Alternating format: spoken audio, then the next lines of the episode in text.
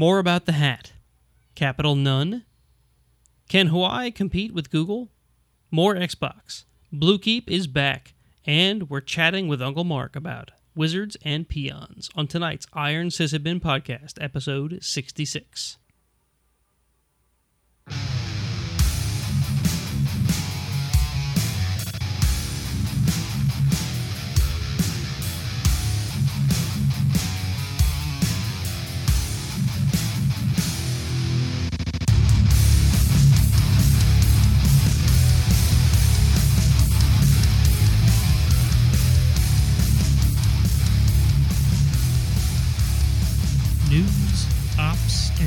Bit of paranoia. Welcome to the Iron Sysadmin podcast. All right, folks, welcome to tonight's show.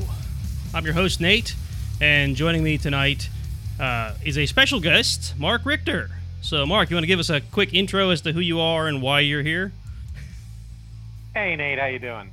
Yeah, so um, for those of you who don't know who I am, which is probably most of you, I know Nate through the Red Hat Accelerators, which is a community group that I help run as one of my hobby jobs at Red Hat.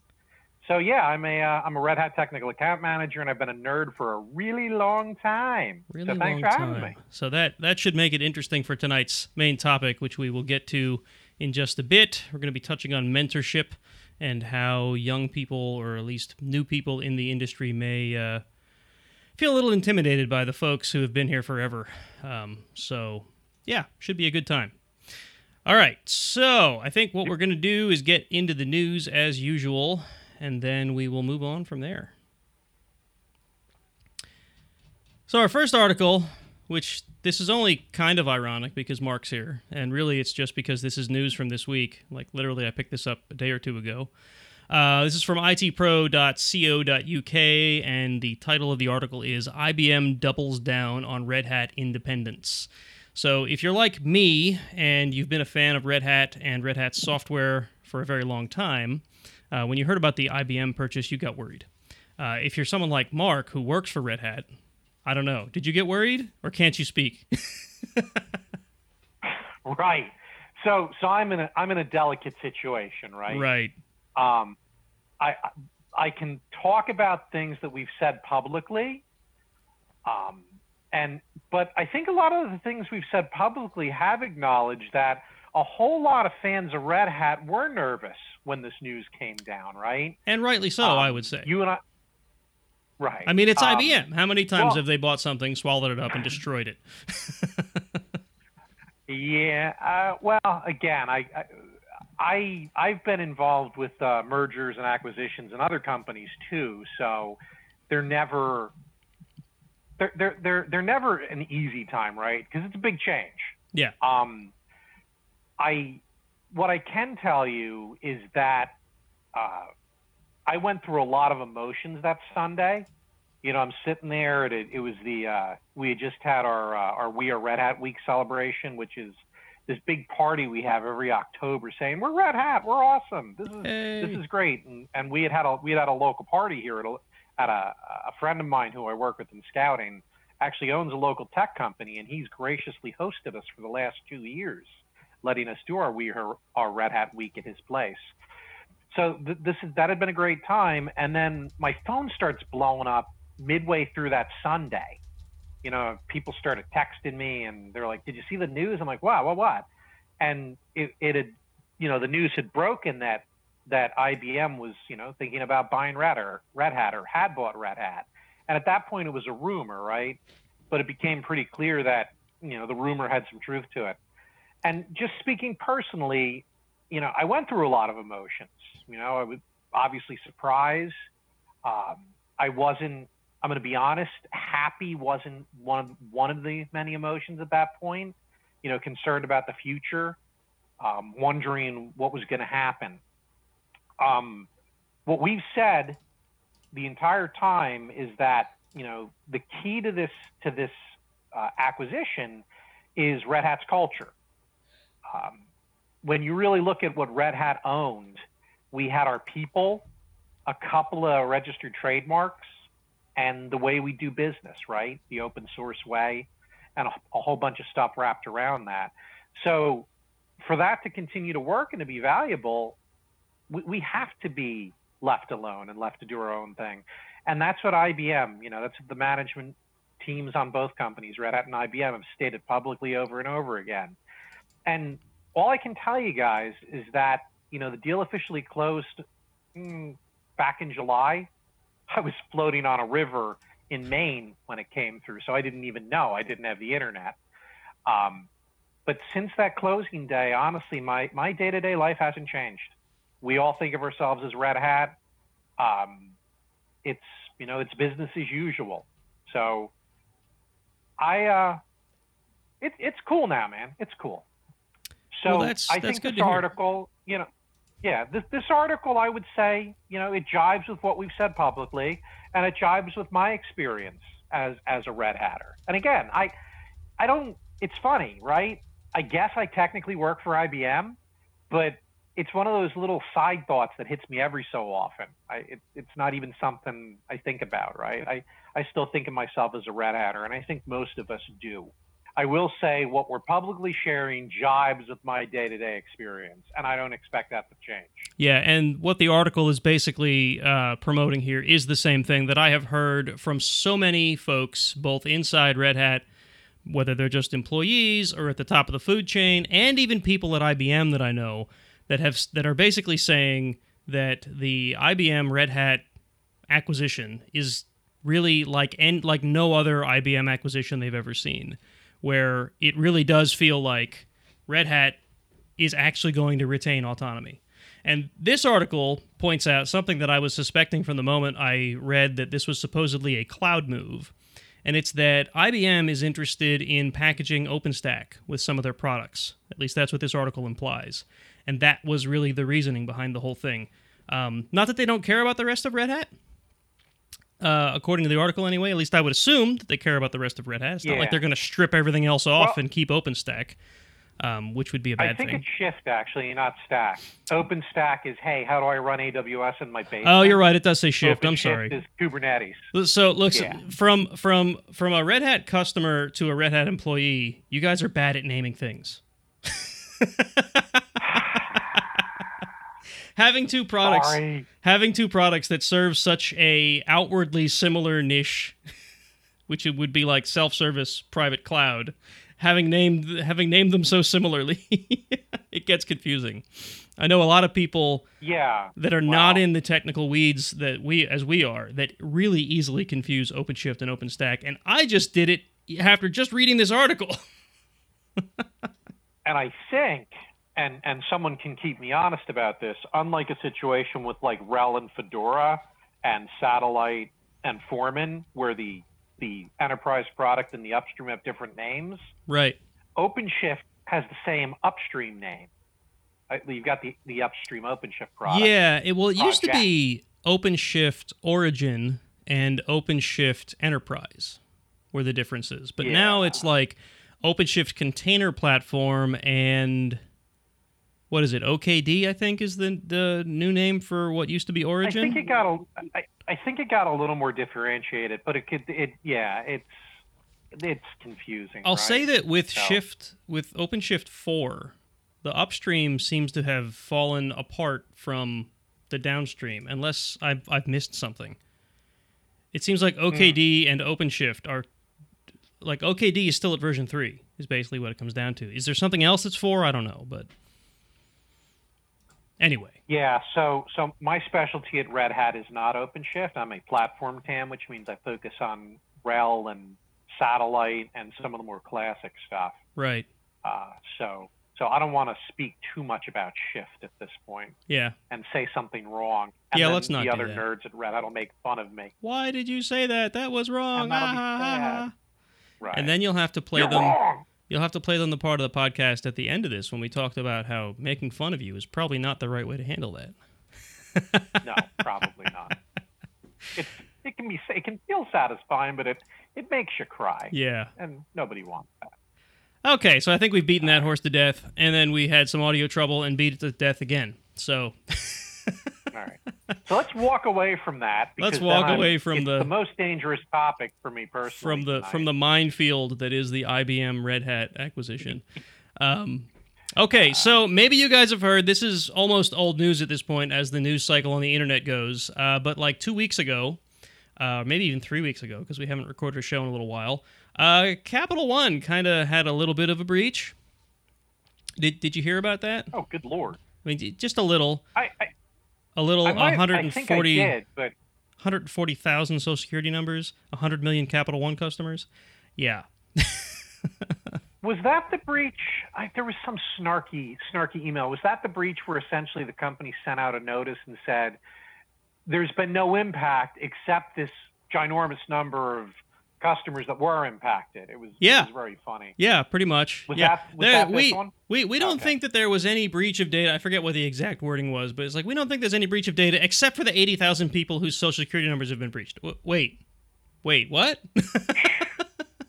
80,000 is a lot of this is a social security one, numbers. right? Uh, so This is why this is why I'm glad, Nate, that I don't work in InfoSec and and and God bless all my nerd friends who do. oh right. Because this is like my flippin' nightmare scenario. Oh yeah, you know, I, I'm there. I'm I'm playing a computer game, or I'm I'm at my son with a scout meeting, and I get home, and all of a sudden, the company that I'm responsible for has a breach where like one million social insurance numbers have been stolen. I mean, ah, yeah, so that that's horrible. The article's from CNN, by the way, um, but basically it, it covers the, the, the basic breach. Um, but yeah, I mean, there was a time in InfoSec when this kind of a breach meant that whoever the CISO was would just get fired, period. Sorry, you have no more job. Um, I don't know if that's the case anymore because the, the industry has morphed a little bit and matured a bit. So now it, it's less about blame and more about how do we recover. But I'm sure there are still places that just need to blame someone and want to chop someone's head off when the 100 million customers uh, lo- get, you know data gets Wow. breached. So basically, this Yeah, there's- was there's- things things have been a little like I haven't been able to find a very specific list of what exactly was breached. Um, some things say it was credit card applications. Some things say that it was account data. Some some things say that it was um, like credit limit data and and credit scores and whatnot. Uh, if you think about Capital One and the reach of all of the things that they uh, they run, they do. They're not just credit cards. They have a, an actual bank bank where you can have your checking and Yeah. savings accounts, of which I'm a customer, and that made me a little worried when I heard about this. But they keep focusing on the credit card branch, so I'm hoping that means that my bank information is not part of this. Um, but they're they're also talking about like um, credit limits and credit scores, right? So I'd imagine that a credit card company might keep your credit score on file, but Capital One also has a credit monitoring service that uh, you know that'll give you like one of these non big three uh, credit scores and like some basic information about your credit report. So was that breached too, or is it just data that the credit card branch of Capital One had on file? You know, I don't know. Um, I suppose if you could look up this Git repository for Paige Thompson, who is apparently the person who um, who so apparently this to me, what's that? you should get Jack. You should get Jack on the phone because to me, this could be a great Darknet Diaries once you know the end of the story. But Oh, I'm there's a sure. few things that stand out to me. here, I'm sure he's watching. it. right? So Thompson, yeah, no doubt. But he doesn't like to do breaking. He likes to be able to tell the whole story. Yeah. And if you haven't listened to Darknet Diaries, uh, is it episode 62? I forget which episode it is, but go back and, and listen to it. You mean 62 Uh, of our Jack show? Thompson. Yeah, of your Yeah. show. Yes. Yeah. A- anyone listening, uh, if you did not hear the episode where we interviewed Jack Rhysider of Darknet Diaries, it's an interesting chat. Um, even though And he was like fighting some deathly illness that, I hope he's okay. yeah, he was not but Darknet well. Diaries themselves, fantastic podcast. Such a great- listening to it. Such I- a great podcast. Yeah. Did, did, And did- if you're looking for a if you're looking for a good one to start, uh, Zane, which is I think the most recent one, I haven't heard is that just an amazing. I gotta listen. It's like it's tomorrow. about uh, it, it's about malware. It's Okay. about malware and blackmail and all sorts of cool stuff. And Good stuff. you don't even have to be a nerd to understand and appreciate it. That is really the cool thing about Darknet Diaries. He tells these stories in such a way that it's a story. I mean, it's like a thing you could tune into uh, daytime television or even Like you know primetime television and and watch and, and get like a decent story out of it and just be generally entertained. It's it's good stuff. Um, so yeah, uh, anyway, this I had a point. you did you did have a point. Okay, I- what's can- your point? Can I, can I give Can I give you my point? Yes, so, you can. So here's something that sticks out to me. Uh, Thompson used to work for Amazon. Yep. It says that right in the article, right? Yep. And apparently, Capital One was running whatever their services that were breached on Amazon, Yeah. and she was apparently able to gain access by exploiting a misconfigured web app firewall. Right. So, you know, there she is, probably using inside information that she used Could be. from being an Amazon employee to violate, you know, a, a client of her of her employ of her employer. That's um that's pretty heavy. And you know, it, it gives it, it makes you think a little bit because um you know, one of one of the big paranoia things a lot of times is, you know, am I am I actually able to control my data? You know, where is it living? Right. And this, I guess, would be an argument to keep really critical stuff on prem. Yeah. Maybe. So and and again, it's all gonna stretch. it's all gonna depend on what they find out about how she accessed this data. I'm assuming Paige is a she. Maybe I shouldn't make that assumption in today's age. It says she. This person. It- oh, does it? Okay. A few times. Oh yeah, right there. Okay.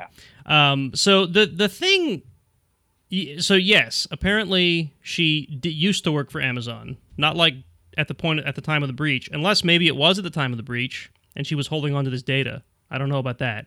That nothing I've read has gone into any clarity as to when the data was breached, just that it's been breached. Yeah. That's why we need Jack to work on the story. Yeah, right. Um, but so was it a breach while she was there, or was it a was it coincidence that she used to work for Amazon, or did she have insider Right. knowledge because of the position she held at Amazon that enabled this breach?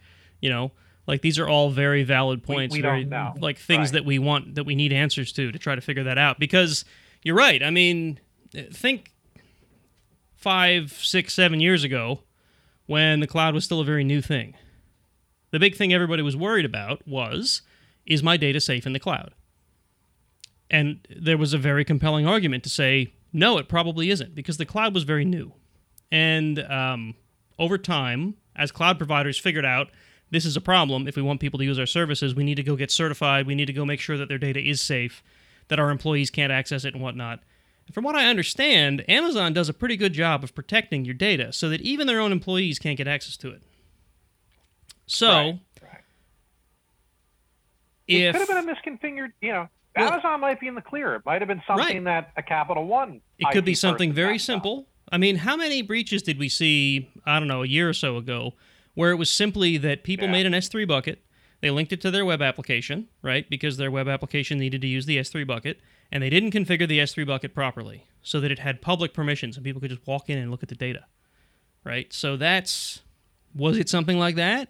We don't know yet. No one's no one's come out and said that unless there is more information that I haven't read yet, which is very possible. It's not like I follow Well, breaches that closely. u- she used a special command to extract files in a Capital One directory stored on Amazon servers. Special That's- command. That's the claim. A special command. Special a super command. duper powerful secret command. Yeah. Yeah. So I will say that reading through this article, um, this woman had the worst um, uh, secrecy possible. What's the word I'm looking for? Uh, Well, my dad ops used to say that forget the word. criminals get caught because, by definition, criminals are often kind of dumb.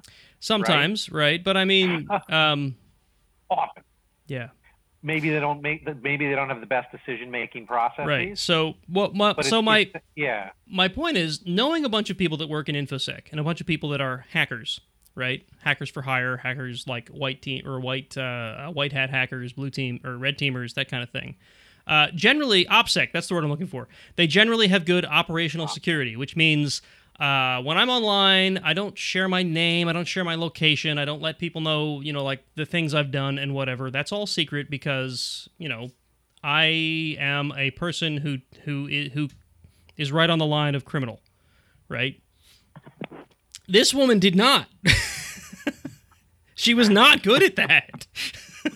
no, Not at You know, I'm all. reading the article. She posted. She posted the Capital One information on GitHub Right. Using her first, middle, and last name. So The- not just first, but middle I and heard- last.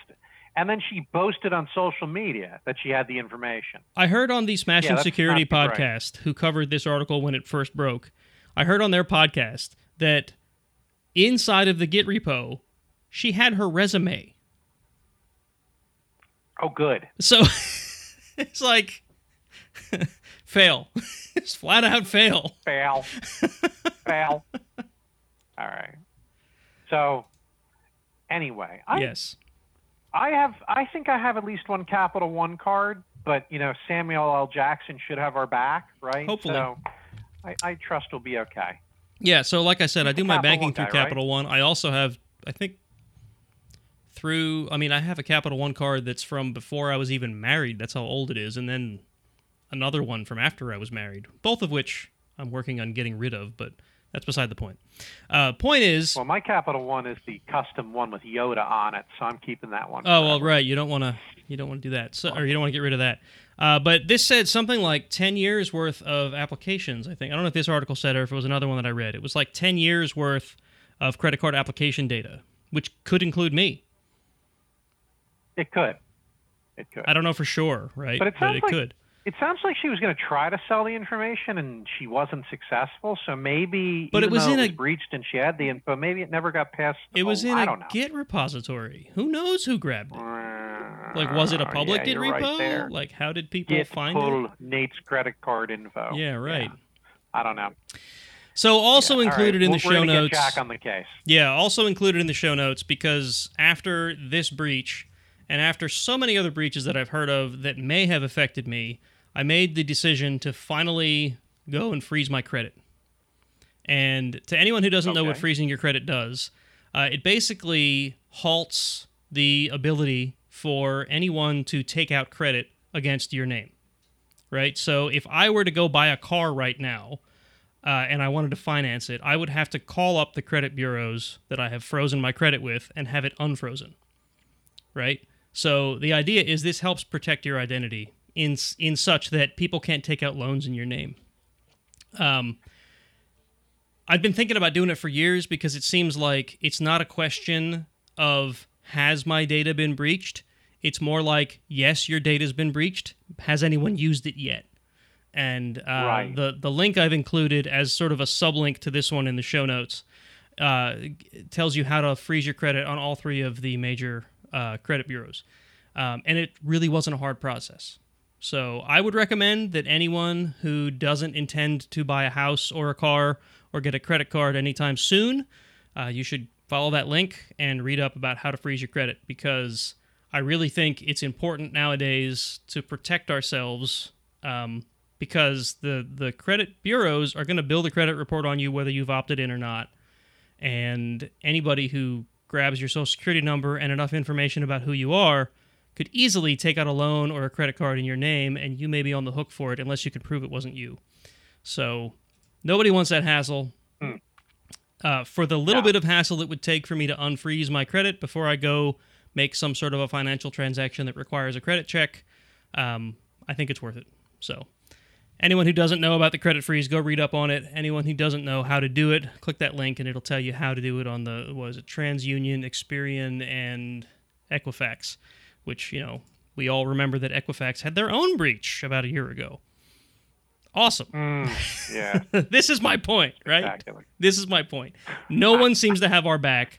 Our data is out there, no matter how careful you are with it. Unless you have no credit report, someone probably has your data. So, Right. It's a question of what they can do with it. right, what can they do with it? And the more you The do to free- pro- the more you do to protect it, the better. You know, and freezing it, honestly, if if you have an impulsive nature, which my wife and I sometimes have, Absolutely. uh, freezing freezing your credit might not be the worst thing in the world. Yeah, it's funny. I was just it's an, it's an automatic cool down period before you can snatch up that new car or whatever. just yesterday I was talking to a coworker about credit cards, and uh, it's because the the two of us are going to training next week for something, and the check-in at the hotel, uh, we wanted to make sure that our employer had covered the hotel before we get there because neither of us carries a credit card, right? And uh, I was telling him how I'm I'm on a mission to get rid of credit cards. I don't want credit cards anymore. I just want to get rid of them. Um, he says, "Yeah, I have them, but it's got a really low limit." For the same reason that I want to get rid of them, he doesn't want to be able to bury himself in credit card debt.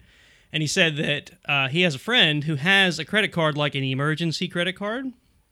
He puts it in like a soup can full of water and puts it in the freezer. Right? And so when whenever he feels the need to use his credit card, he has to pull the soup can out of the freezer. You can't microwave it because the soup can is metal, right?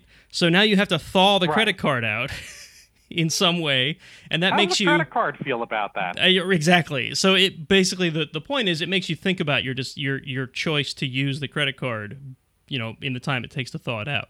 So freezing your credit is a similar similar uh, uh yeah, but if you're really concept. hungry and you want to just order some wings or something, that's kind of rough. No, Yeah. but I, I, I get it. well, you know, if you have.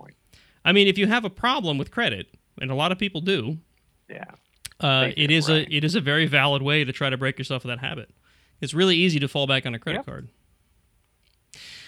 So anyway, that's enough uh, financial advice from Nate. Trust me, you don't want Nate's financial advice. Nate has done plenty wrong. No, you really don't. You really don't want mine either. So we're just gonna keep going. We're just gonna move on to uh, Huawei. Is that how you More pronounce news. that? Does anyone know how to pronounce that? I- it's uh, that someone needs to. I don't. that manufacturer of Android devices that got blacklisted because um, the Trump administration thinks they're selling secrets to the Chinese. Huawei. they're uh, they're designing their own uh, rival, or maybe not rival, their own competitor to Android called Harmony OS. So you know that's just what we needed. More fracturing of the Android market. Uh, they don't say that it's based on Android. They don't say that it's even kind of based on Android. They basically say that it's um, what's the word they used here? Let me find it here. A microkernel-based Uh, that's it. distributed operating system. Microkernel-based distributed operating system. It's future-oriented. future-oriented. Yay! Uh, designed to be smoother and more secure, and it's so that makes it completely different from Android and Apple operating systems. right. Well, that's that's interesting. They do say it's open source. Right. So is this sucker based on the Linux kernel? I guess mean, probably not, because the Linux kernel is not a microkernel. well, there I are based on. there are Linux kernel-based are. microkernels, right? Yeah, that's true. Uh, I think so. All right. So anyway, the article is basically it's an announcement. They, they don't have anything to show for it, at least not in this article. They don't have any like usage or anything. It's more or less we're doing this thing. We're going to call it Harmony OS. It's going to be awesome. So will it be a contender to Android and iOS? I don't know. Maybe, maybe not. Yeah, yeah, that's a great question. I guess if it, yeah, I don't know. I don't know. Ch- China's a funny thing for me, right? I, they're they're one of those countries that throughout my life has been. I mean, when I was a kid, we, you know, us and Russia are ready to nuke each other Yeah, right. and and China was never was never really considered friendly. So you know, obviously these relationships have changed over the decades, but you know, yeah, our our relationship with with China is obviously pretty complicated. A little. Um, I don't know. all these weird don't know. tariffs and now blacklists on certain companies and now uh, we've talked about the the blacklist and and Huawei on the show um, a couple episodes back. Um, well, if if I remember correctly, I can tell you. Huawei Yeah. did does have a history of embedding spyware in some of their devices. Like it this All is right. true. It is a thing that happened. There was there was some Android devices. This might be 2 3 years ago at this point. There were some Android devices that actually had embedded spyware. Uh, like at the chip level that you could not erase from your phone. Um, so I, I don't know that it's necessarily bad to blacklist a company that does that, especially if they're building infrastructure for what you could call a rival country, right? So China and the U.S. You're right. There is a relationship there. It may be tense. It may not be. it- we're we're two different players in a monopoly game, Right. right? Right. we're we're we're we're kind of like frenemies here. So, and I can tell you, uh, prior to Red Hat, I worked at Merck, and we were really really close to opening a research facility in China. And then we decided that wasn't such a great idea based on their record with intellectual property. Oh yeah. So, so yeah, that was a, that was a backpedal. I mean- the time it was at Merck, I remember that. What do they call that? Industrial espionage, where you steal another company's secrets. Industrial China, espionage, yeah. China's good at that, from what It I is. understand. They're very good at it. I mean, they they yeah, not every not every not every country in the world has the same view of intellectual property. Right. So I mean, we're we're talking about a country that routinely manufactures cheap knockoffs of everything that comes out of every other country. Hmm. Like that's what they do. I, I hear about it in the tech industry. I hear about it in the automotive industry because, as many of our viewers and listeners know, that's another thing that I dabble in with my Jeep and whatnot. right, I mean, thing. There's um, the the Special Equipment Manufacturers Association, SEMA, which is like a big auto show that happens in Vegas once a year. I mean, like the hugest auto show, the hugest like every every time there's huge. huge. Every time there's a new product coming to the automotive industry, it's generally debuted at SEMA because it's like that's where you do that kind of thing. There have been vendors banned from SEMA because they're Chinese vendors that come in and they have an exact replica of something that was American or some other country, you know, made not in China. Right. And it's like you've obviously got a a, a, a trademark or, or patent infringement thing here. You cannot display this here. and it's not Russian companies doing this. It's not it's not British companies. It's Chinese companies. Period. Yeah. So It's a rough one. yeah. But if, if I don't, my personal opinion, uh, no, they're not going to rival Google's Android. Yeah. They might be able to to build up a user base, possibly in China, right. especially if they have the ability to dictate what their own citizens use. Right. And I guess if you know if they beat Android on price and it- and it works fine, Yeah. you know, Now, the, Maybe, the thing I am interested in is seeing a bit more competition in the mobile operating system space. Because right now you've basically got two choices, and they both have problems.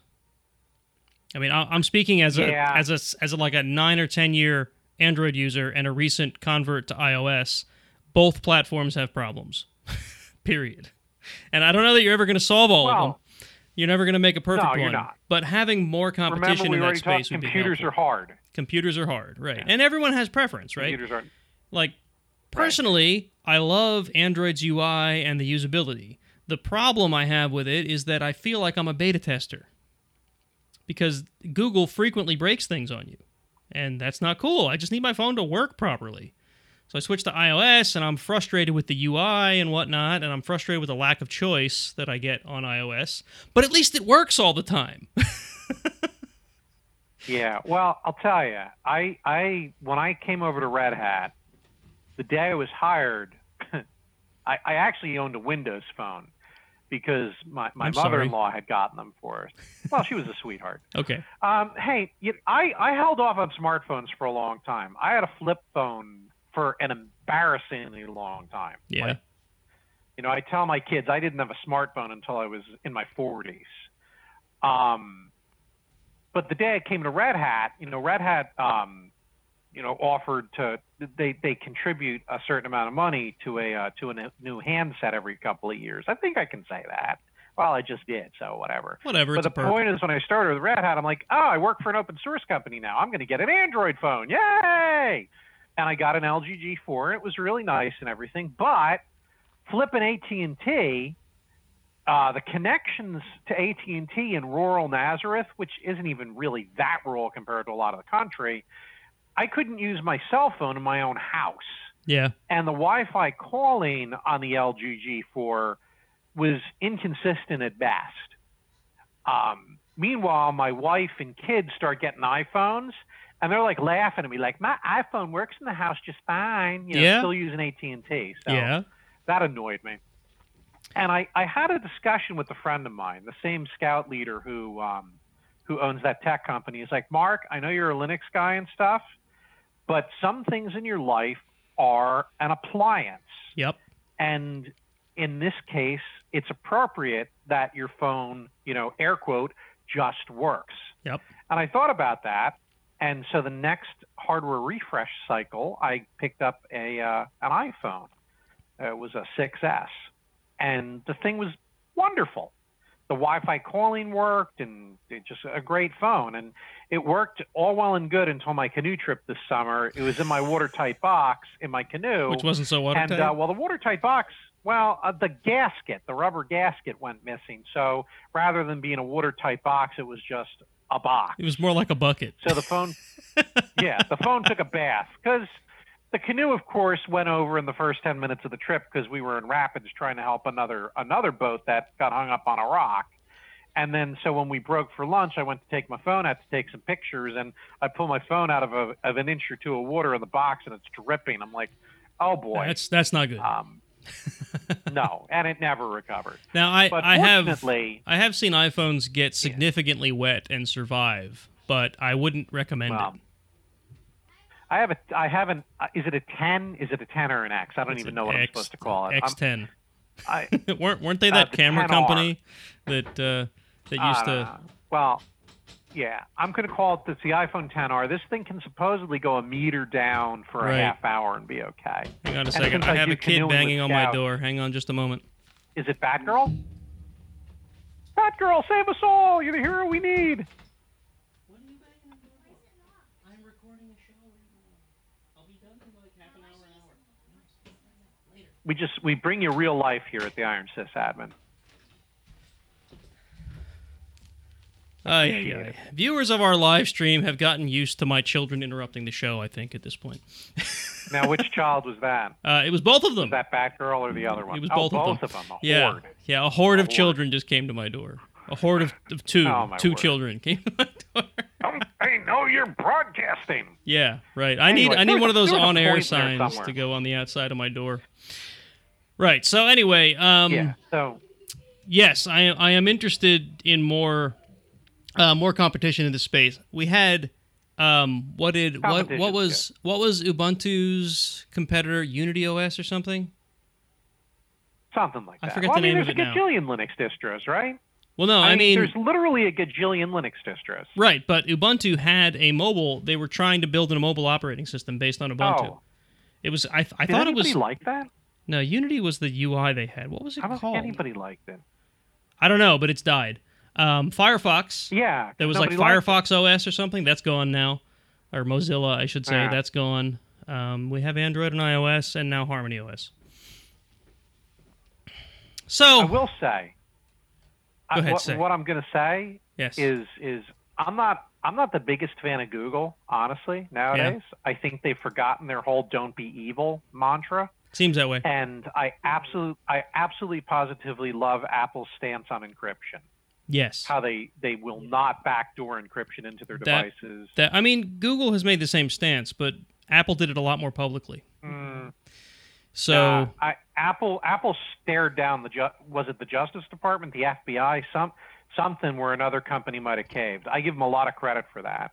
And people might say, "Well, if you don't have anything to hide, why do you care?" No, that's not how privacy works. that is not how privacy works. Privacy is absolute. Yeah. Privacy is absolute, baby.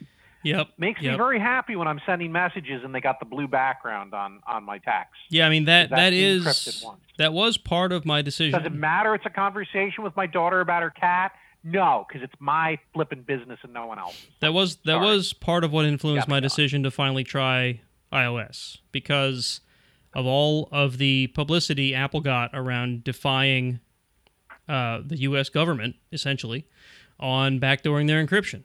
I figure anyone who's willing to take that level of a stand against uh, invasion of my privacy seems to deserve some of my money.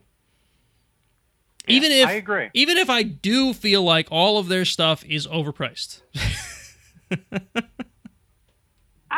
I, I, guess, but to me, you kind of, I mean, yeah, it can be overpriced, but when, what people are often doing is when they're saying, oh, look, this iPhone is $700 and this Android phone is $200, they're comparing completely different Yes. levels of hardware. Yes. So I mean, the so what I what I That, that ridiculous folding phone you guys keep talking about, for instance.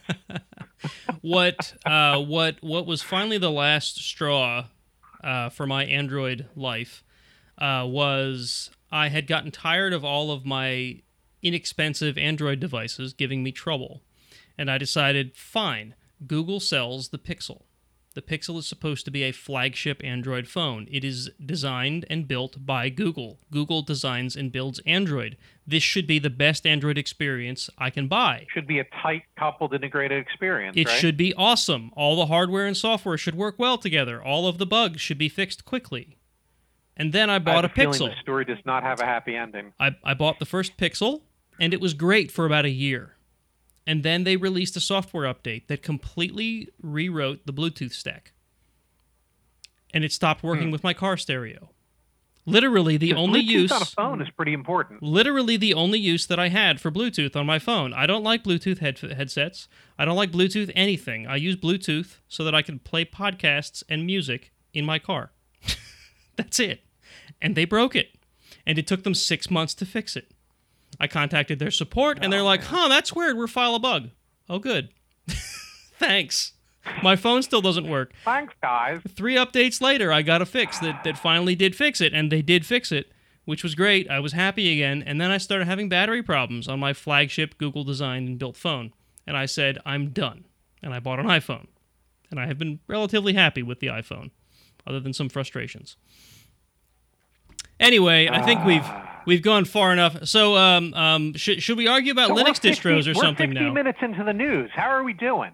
This feels fairly typical. Yeah, right. Uh, we have two more articles to go through, which should not take too long. Uh, we have an article from Engadget about Microsoft's next gen Xbox will prioritize high frame rates and fast loading, which to me sounds kind of like what gaming is for. right? Uh, why why nice. wasn't this a focus before? Yeah. Yeah. So uh, anyway, um, Microsoft has apparently plans for another Xbox. That's not that surprising. Xbox has been pretty uh, pretty uh, successful, so of course they would have another generation. They're calling it Project Scarlet. I don't know what they're going to call it when it comes out. Calling the Xbox One the Xbox One seemed like a really big fail in naming to to to, to my Yeah. Yeah. uh, it's it's our th- what third third generation Xbox. We're gonna call it the Xbox One. What? also, Project Scarlet isn't Xbox the one with the red ring of death? I mean, Yes, that, that- sounds like an. And I figured that out in about five seconds. I can't believe no one at Microsoft sat back and said, Red. "It's not a really great code name." Red is Yeah. a bad a bad color for the Xbox. They were probably thinking Scarlett Johansson. You'd have got a lot of Black Widow fans or something. Yeah, but right. That's, Maybe. an unfortunate project name. yeah. Uh, I I gotta be perfectly frank. Um, my household owns three Switches.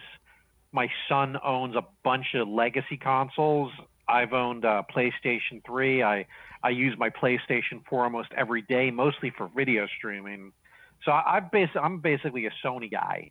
Yeah. But what I am impressed with that Microsoft does do better than Sony is the backwards compatibility. That's something that Sony has basically given Yeah. the finger to for a lot of their their their users. yeah. I mean the Whereas- The Xbox handles that better. Now, to be honest, the PlayStation 3, uh, you know, used the cell processor, and the 4 they finally jumped on the you know x86 bandwagon. yeah. So that was Yeah. you know different Yeah, I- I, I also prefer Sony consoles. I I like the the UI better. Uh, I mean, the games are the games, right? The games generally popular games are going to be on every platform. Yeah, it's not going to matter. Mo- mo- most of them are, and I actually really I'm not a great first person shooter, so the Sony exclusive stuff, uh, like Little Big Planets, Adorbs, Yeah. uh, Last of Us, fantastic. Yeah. I'm a gad. When I bought my PS4, it Uh, came like with that. Last of Us. That was a pretty good game. I didn't get to play through it, but it was a fun game. Yeah. Um, it's one of those games that I played through a chunk of it and then got distracted because oh something shiny. But, Yeah, what my, I played uh, I really enjoyed. my kids play a Skylanders game on the PS4, which they love. Skylander, where It's- they chop each other's heads off. There can be only one. No, no, that's Highlander. oh, okay. No, my son had Skylanders. Oh God, talk about nerd rage. That last fight in the first Skylanders game, he could never, he could never beat that. He was like one fight from the platinum. Oh, he Yeah. would get so mad. Oh, well, they were they were big Disney Infinity fans because you know they're two little girls, right? Nine and five, right? So we're we're talking like, like that Disney. the era where being able to play We a Disney Infinity. princess was very important. when Disney axed Disney Infinity and all of the online components went away and you couldn't buy figures for it anymore, we were all very, very disappointed. Um, so we started buying. Well, they they picked up Skylanders just like the TV show, and uh, they liked it so much that we started buying Skylanders stuff, and then that that got axed as well. I think. I don't think there's. However, Because all, However- all sources of childhood joy must be destroyed. Skylanders, Clearly. though, so the big fun, the the the, the most fun thing with uh, Infinity was that people could make levels and submit them to Disney's, you know, Infinity Yes. Service, We, right? we had Disney Infinity on the PS3, and it was pretty fun. Although So- we got it on launch day, and it was so bad on launch day because the servers melted. I Oh, bet. I bet. My son learned firsthand the tragedy of launch day. That's a valuable lesson to learn. Valuable lesson. It is a valuable lesson. He, he, he, he, it served him well since then. Look, I played World of Warcraft on launch anything day. with and that online. was- Com- oh, yeah. Anyway, launch day, but Diablo two and Diablo three both were launch day titles for me, and they they they, they were pretty terrible at that yeah, point. that they were. Oh, who am I But, uh, kidding? no Man's Sky, the most recent No Man's Sky update, the online component was crashing like a drunken fool last night. Although that got patched. Yeah, but yeah, no the Man's Sky the virtual uh, reality, by the way. the online Stellar. component of Infinity was very important to making that game work properly or making it entertaining, right? wrong. And now it's gone. Flat out gone. You can't do it anymore. My, kids are like, "Why can't I go play that level I used to love?" Well, it was online and it's gone. And they don't they don't quite get that yet. The, the 9-year-old kind of gets it, but like No. they don't understand that there's a server somewhere that someone had to pay for that is now gone. All that data is gone. And Where Skylanders and doesn't have that that's drawback. got- yeah, that's where you got Richard Stallman saying there, "Told you so." Yeah, exactly, exactly. And it's it's funny in the back of my head when we got Infinity and we started playing online games. I'm like, these are going to go away someday, and my kids are going to be disappointed. Hopefully, they will have lost interest in hope- Infinity before it happens, but Yeah. not so. Yeah, you were hoping it would be a little longer. Yeah, right. I mean, we we probably got three four years out of Infinity. At least my older daughter did, right. but whatever. Okay, we're, So- we've talked about children's So video new games long enough, I think. Yes, there's a new Xbox, and it's going to focus on like frame rates. Imagine that. which is good for a video game system. Yeah. I, yeah. My Xbox buddies will probably love it. I won't buy it, but you know, whatever. Yeah. All right. Yeah. So, in the and last got the last of our news articles a is vulnerability in Windows. yet Ah! another vulnerability in Windows. And with the two of us on this show, I mean, we can really bash Windows, right? So you know, true. it would only be better if right Jason had made it.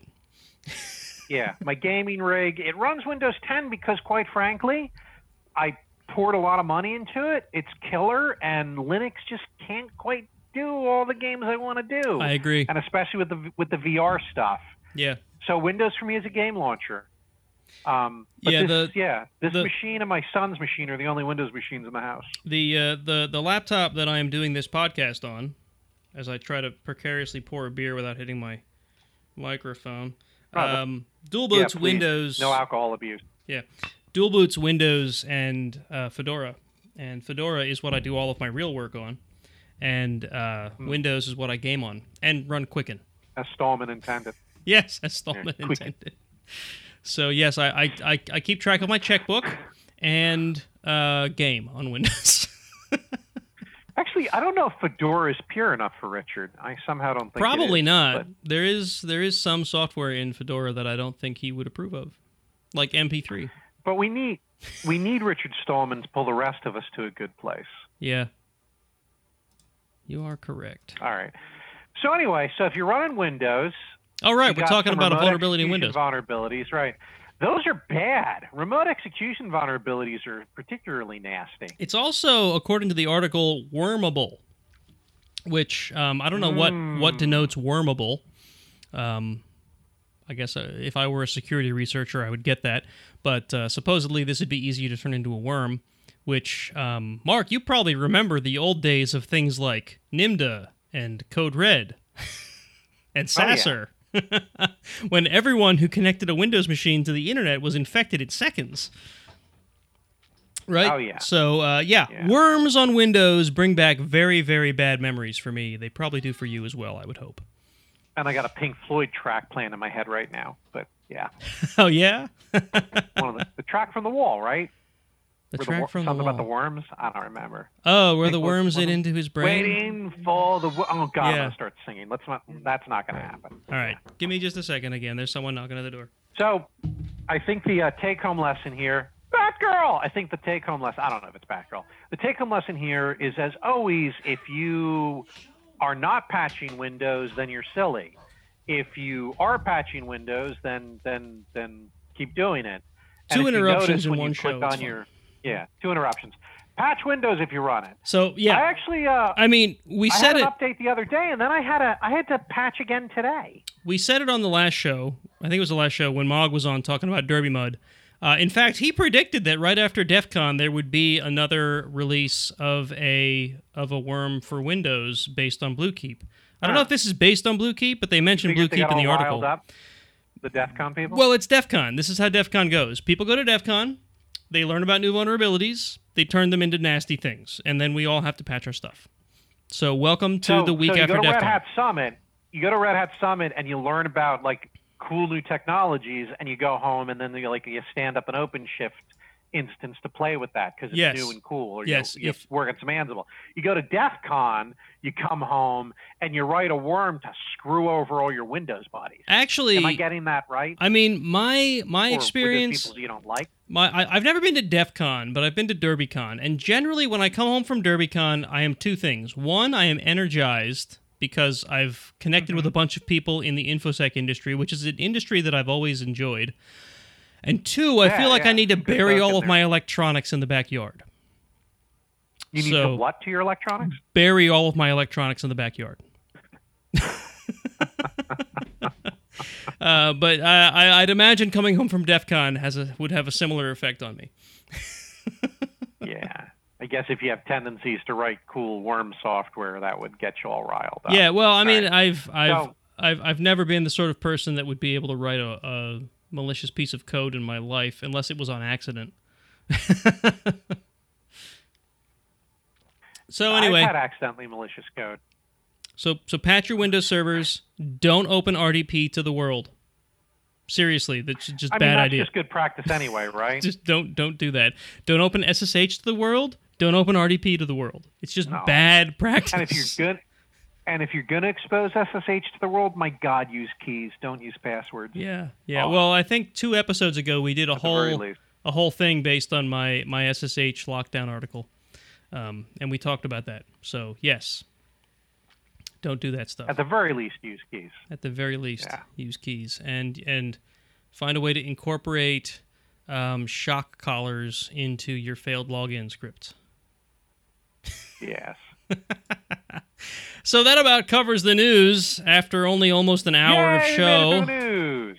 Yay! I'm gonna play this transition thing that we always do, and then we're gonna get Sounds good. into just you know more mindless banter. So here we go. More nerd stuff.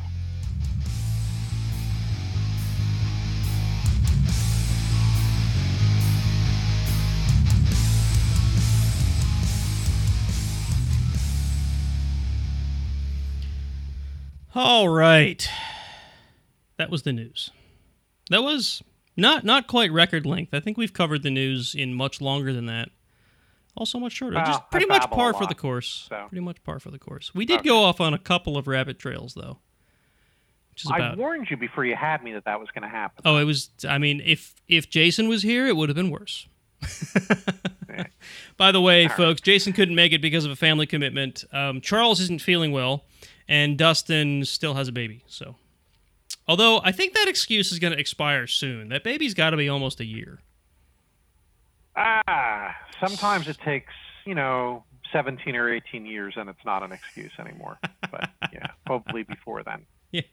I I've got some child processes myself, so I get it. Yep. Yeah. So, um, I don't have a whole lot for announcements. Um, if Jason were here, he would give us the dates for B-Sides Delaware because they're finally set. I want to say they're November 8th and 9th. If that's a Friday and Saturday, I that's got to be right. I think that's what he said last night at DEF CON. Yeah. That sounds that sounds familiar. I don't have definitely November. I don't have a November calendar in front of me. I think I'm going to be in Florida when that happens, so maybe I won't make. Yes, 8th and 9th. What are you doing right. in Florida? We're going to Disney.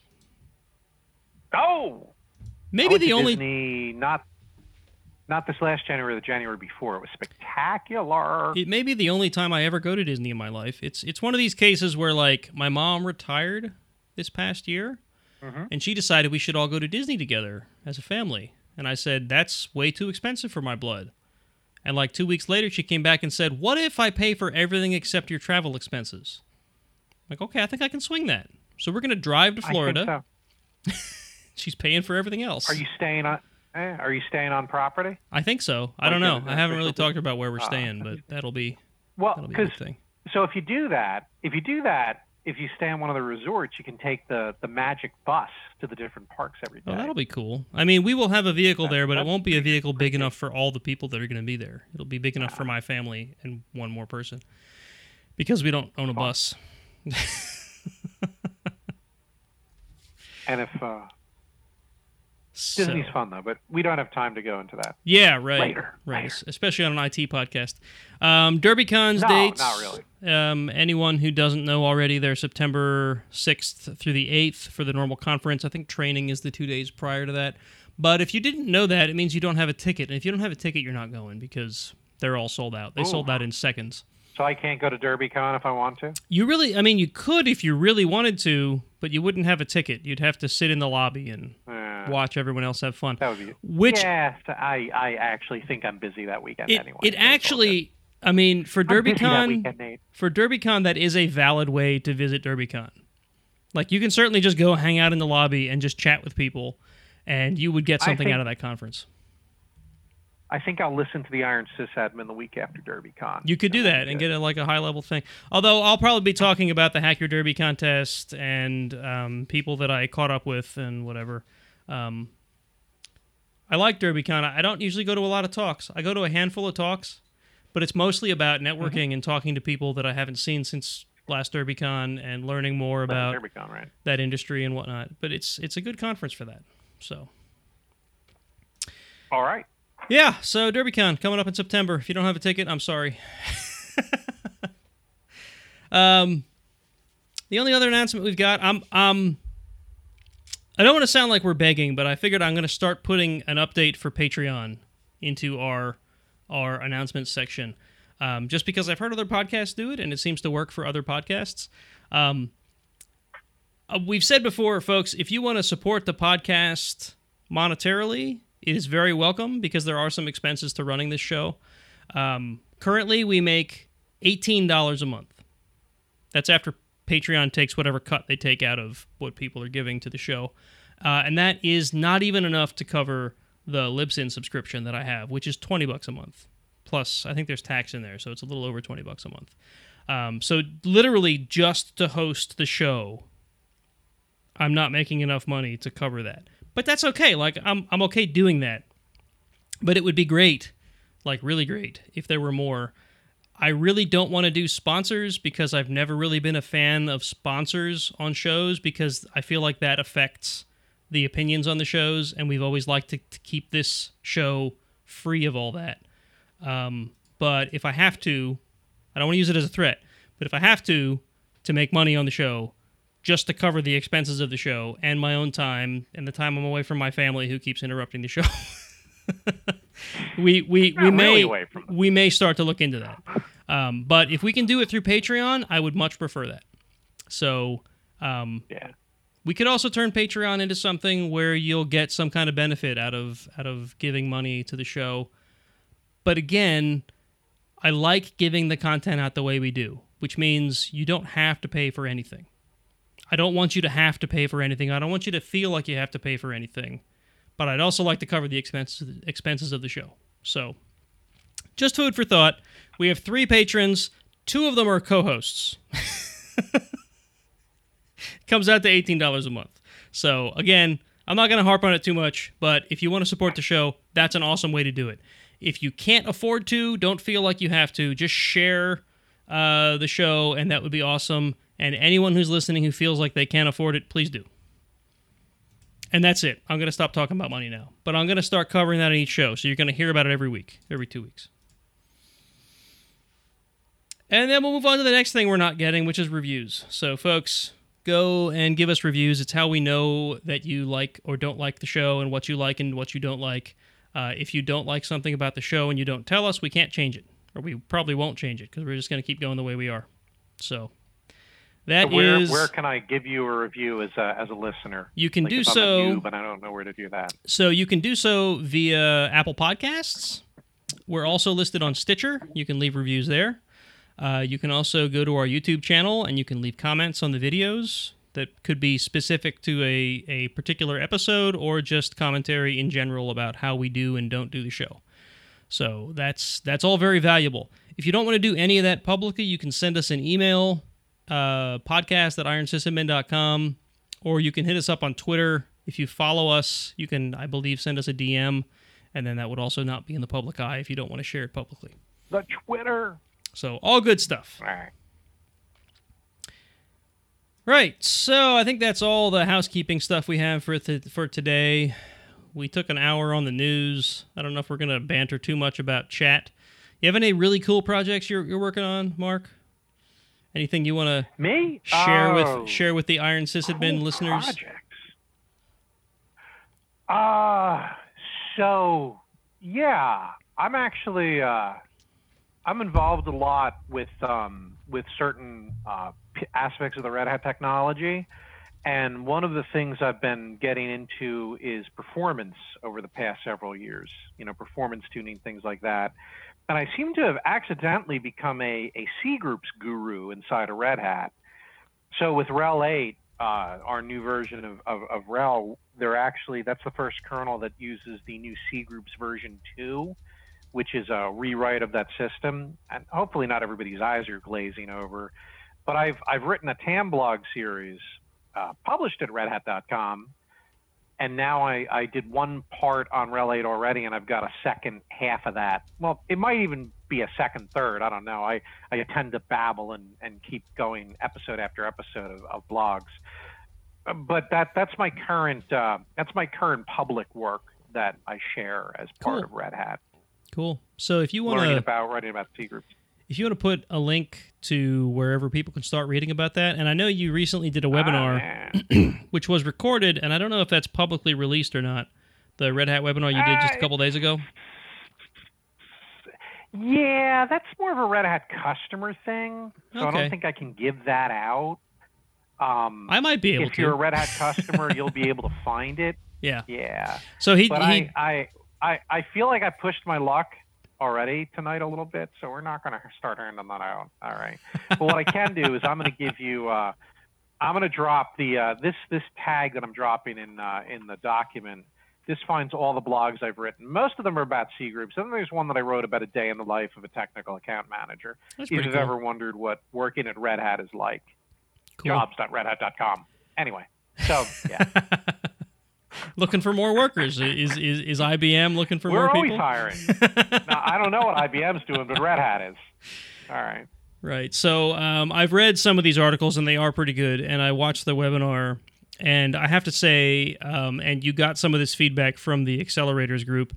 Um, I think that of of most webinars that I've watched from many companies, not just Red Hat, uh, you demonstrated a lot of technical knowledge on the subject.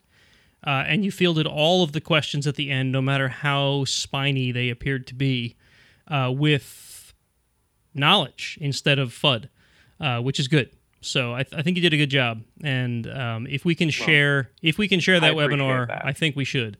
Um, so I don't know. I know I have a link to it, but that's because I registered for the webinar. I don't want to get you in trouble by sharing it though. Well, I mean, you can't get me in trouble by sharing it. And I guess that's a to- good To point. view it, people would need to register, which means that you know they would then be. You might get a call from a Red Hat sales guy. You know, because Right. you know one of the reasons we do these webinars is to is to is to find opportunities. But I'm not going to tell you what to do with the information that was given to you.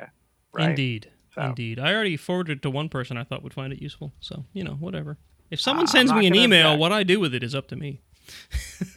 That's you're absolutely correct, Mr. Nate. You're absolutely correct. So, uh, speaking of things right. that have been written down, um, as Mark knows, and as accelerators, if any of you are watching, know, I've been submitting a bunch of content to Red Hat's Enable Sysadmin. Uh, some of our listeners know that already because I've talked about it on literally the last three shows. Uh, because I keep submitting stuff and they keep publishing it for some reason. Right. People keep telling me Yeah, it's that's kind of good. I don't point. know. I, f- I feel like I, I don't. It is good. I never it's nerdy, really. but readable. I never really fancied myself a writer, but maybe I've found a new calling. I don't know. Uh, but I recently published one on uh, things that I do to try to keep my sanity, which is a, th- a thing that I have talked about on this show um, really early on. Me and Jason, when we when we started the show, we, we did a series on things like how to prevent burnout and how to keep yourself sort of sane as an IT worker or a sysadmin. And part of that was to get the hell away from the keyboard and go outside and do something. Or just at least get away from your computer and do something. Or hell, just sit down and play a video game that doesn't require you to be a sysadmin 24 7.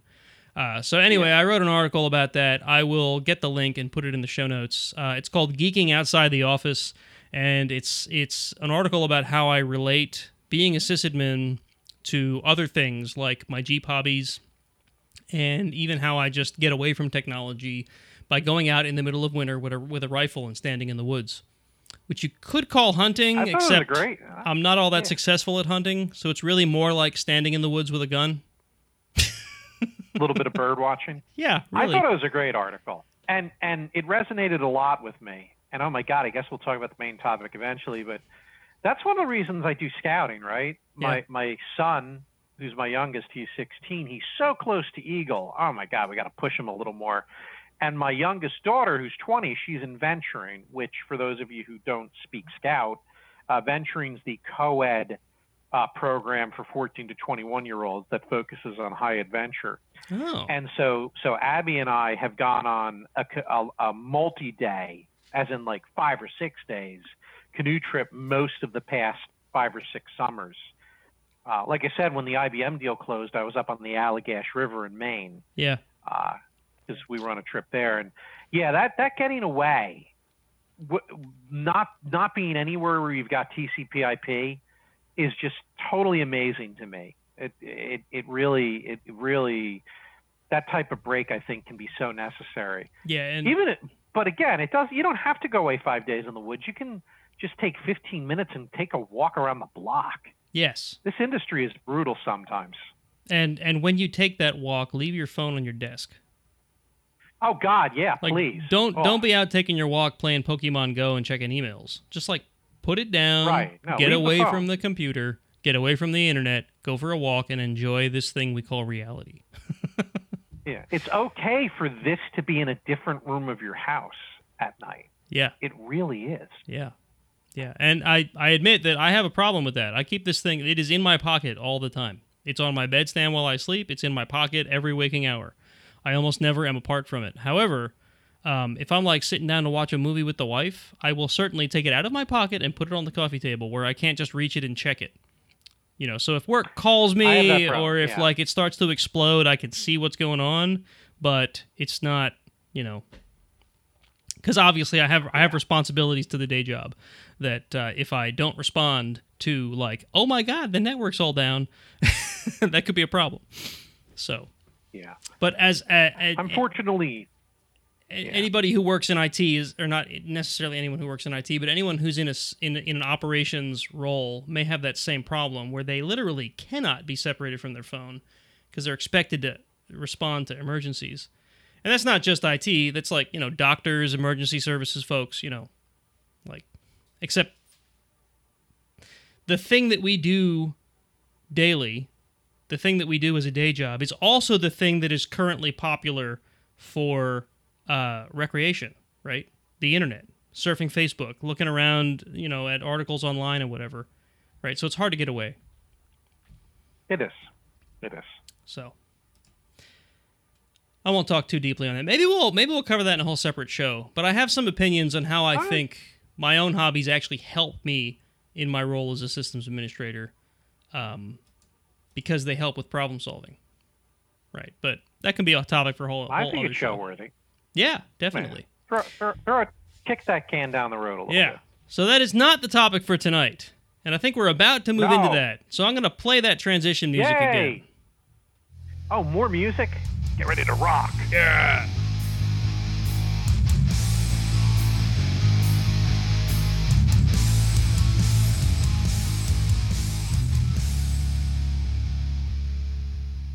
So an hour and 14 minutes in, and we're just hitting the main topic. That's not so bad. We've done worse. We have a time cap? Not really. I Okay, I, good. I had this like crazy idea when we started the show that we'd make it an hour. You've met you, right? I don't think we've work. ever hit an hour. I don't No, think we've no, ever hit it. It's it's always good. been over. Always, every single time. So the main topic All for tonight, and I so uh, full disclosure, we had planned a show where we were going to have all the folks who run the Red Hat accelerators on tonight. Um, I'm not going to go into de- details as to why, but that changed Monday. Down the road a bit. We will Not have canceled, we- postponed. we will have another show in maybe a month or so uh, where we have the show I just described, where we're going to talk about what the Red Hat accelerators are. We're going to have uh, more than just Mark on. Mark is one of the folks who I'll helps lead the accelerators, and that's why he's on tonight because we had planned this literally for like two months at this point. Uh, and then it all fell apart on Monday because of, well, basically because of a staffing change. But we won't go into that tonight. Um, so we were just going to have a show where we talked to Mark and about some of the cool things that he's done, whether it's been the C groups thing or just other things he thought was fun or cool or whatever. And then I had this this crazy idea, and this goes back to Crazy. this this goes back to a keynote at DerbyCon last year, where there was a panel with uh, and Mark. I don't know if you're going to know any of these names. Uh, John Strand, I think, was on the panel. Nope. Ed Skoudis was on the panel, and I feel like I should know. well, you can look these people up. They're great people. You would get along with them well. And um, Okay, good. Lesley Carhart, Hacks for Pancakes on Twitter. Um, they were all on this panel. There might have been somebody who was was it just the three of them? It was the three of them. And I think it was John Strand brought up this concept of wizards in the infosec industry, where there's like these folks who appear to be larger than life. Like they're the guys on their game. They're the ones releasing the exploits. They're the people that come up with these blue, these worm, wormable blue teep or BlueKeep uh, vulnerabilities, and they release them to the public and say, "Oh my God, you should patch your stuff." Um, the people like, like, um, what's his name? I hate when I try to come up with someone's name and I draw a blank. Um, the guy who was imprisoned in the, the 90s because they thought he could whistle tones into a phone to launch missiles. Captain Crunch? No. Mitnick. Kevin Mitnick. Because he was earlier. Mitnick, Remember right, remember Free Mitnick, Kev, okay. Free Kevin? The whole movement about, you know. Kevin Mitnick being supposedly um, wrongfully imprisoned. Anyway, like p- people like Willy was about the whale. Right. Uh, so people like like Kevin Mitnick, uh, Dave Kennedy, who leads TrustedSec and also runs DerbyCon, uh, people like John, John Strand himself, like they're very smart people at the head of their game, uh, at the head of that industry, and there's this, there could be an impression where they feel where you might feel like they're unapproachable, right? And or those folks don't do that. Well, Kevin Mitnick might do that, but um, uh, but like people like Dave Kennedy and John Strand are very approachable folks, and they are very happy to share their knowledge. And uh, but there are people in the industry, in the infosec industry, that are very like standoffish. Like this is the stuff that I have figured out, and I can't tell you because if I tell you, it's a threat to my own career. Um, Right. that talk really resonated with me because when I was a young um, IT worker, just doing like like tech Oh, support, yeah, right, young I punk. thought you might be going for punk. Well, I could have been a punk. You I feel lucky, punk. Um, Yeah. When I was early in my career, I was working tech support, basically help desk for an ISP. And it was my dream. I mean, since the beginning of my career, my dream was to get into to systems work. Um, it's part of why I am where I am today. It's part of why I do this show. And at the company that I was at, and it's a shame Jason's not here because he was at the same company. We've talked about this place in the past.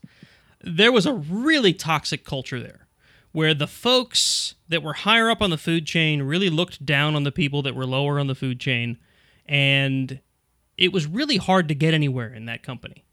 And so Mm. this is kind of how I came up with the topic for tonight, which I'm calling wizards and peons, right? So the wizards are the folks that are at the top of their game, top of the industry, the folks with all the information, and the peons are the folks like I was then, working tech support, chained to a desk with a headset on, um, that couldn't get anywhere because the folks at the top didn't really like unless you impressed someone, you weren't getting anywhere, right?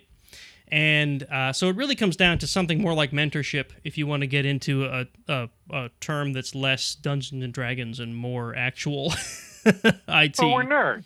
we are So nerds. wizards and peons, I think, is excellent. Wizards and peons works. So, yeah.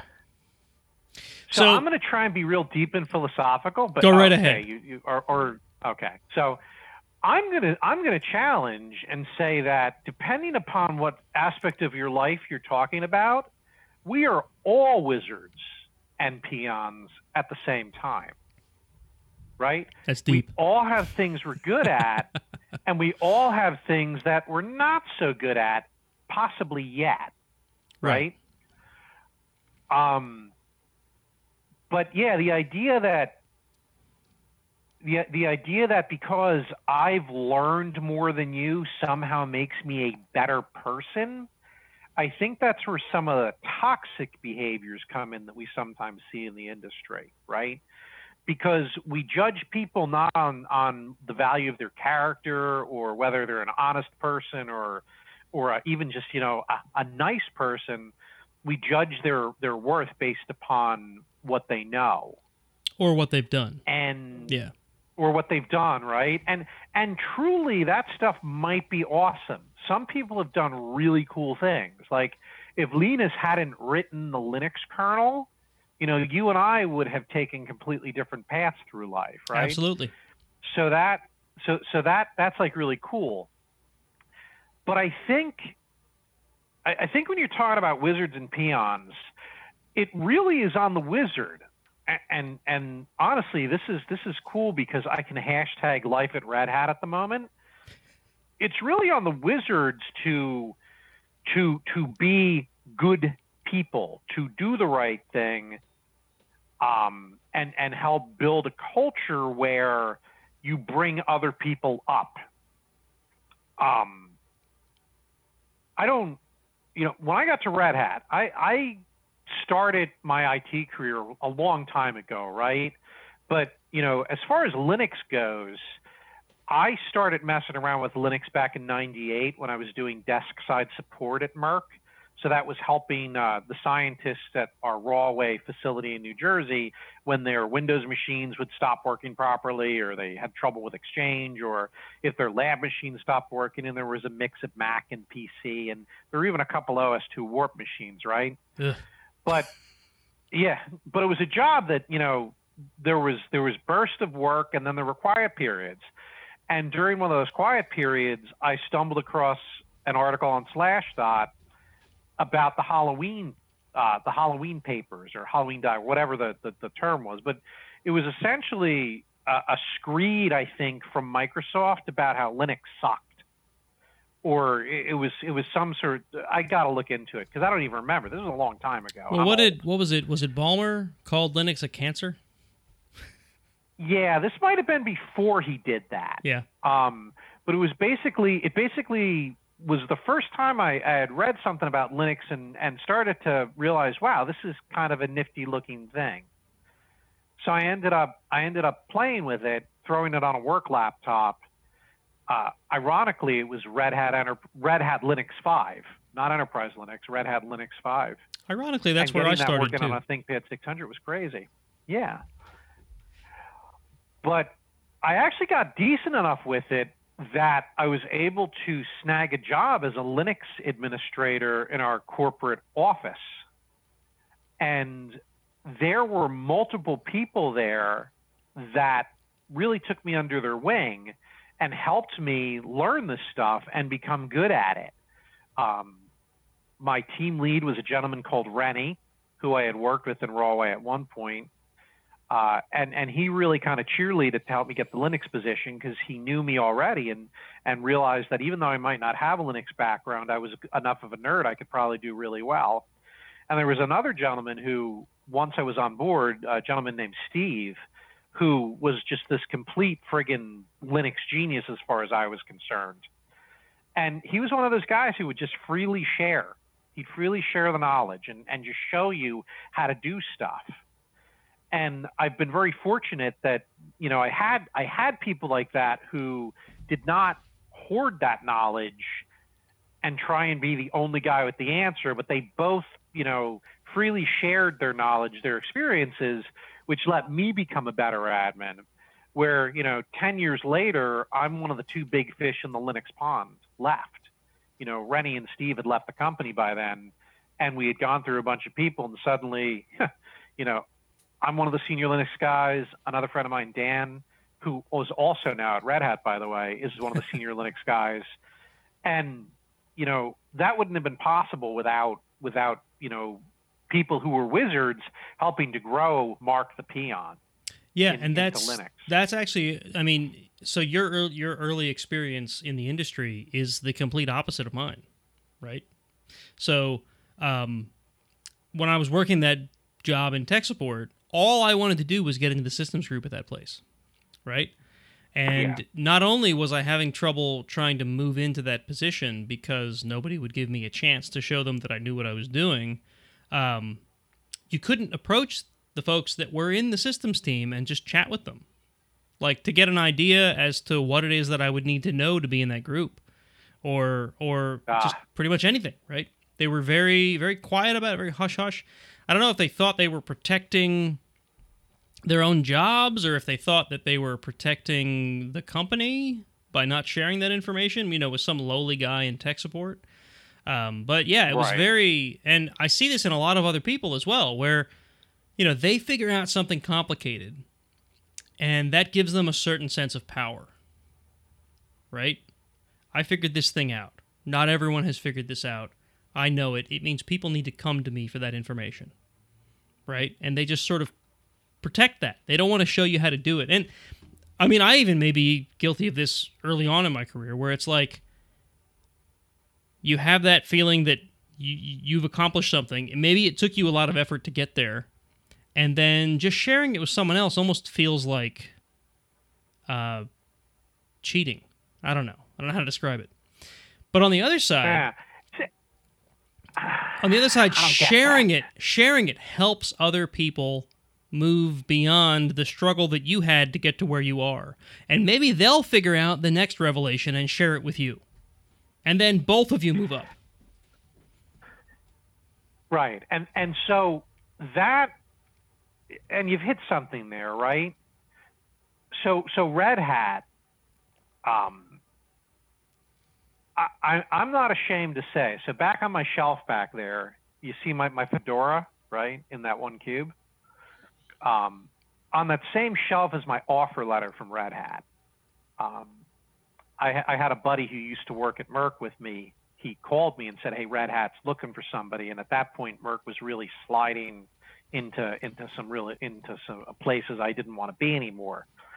So I started the Red Hat interview process, and it went dark for a few months, and then all of a sudden they called me back in the spring of 2015, and then things moved really quickly.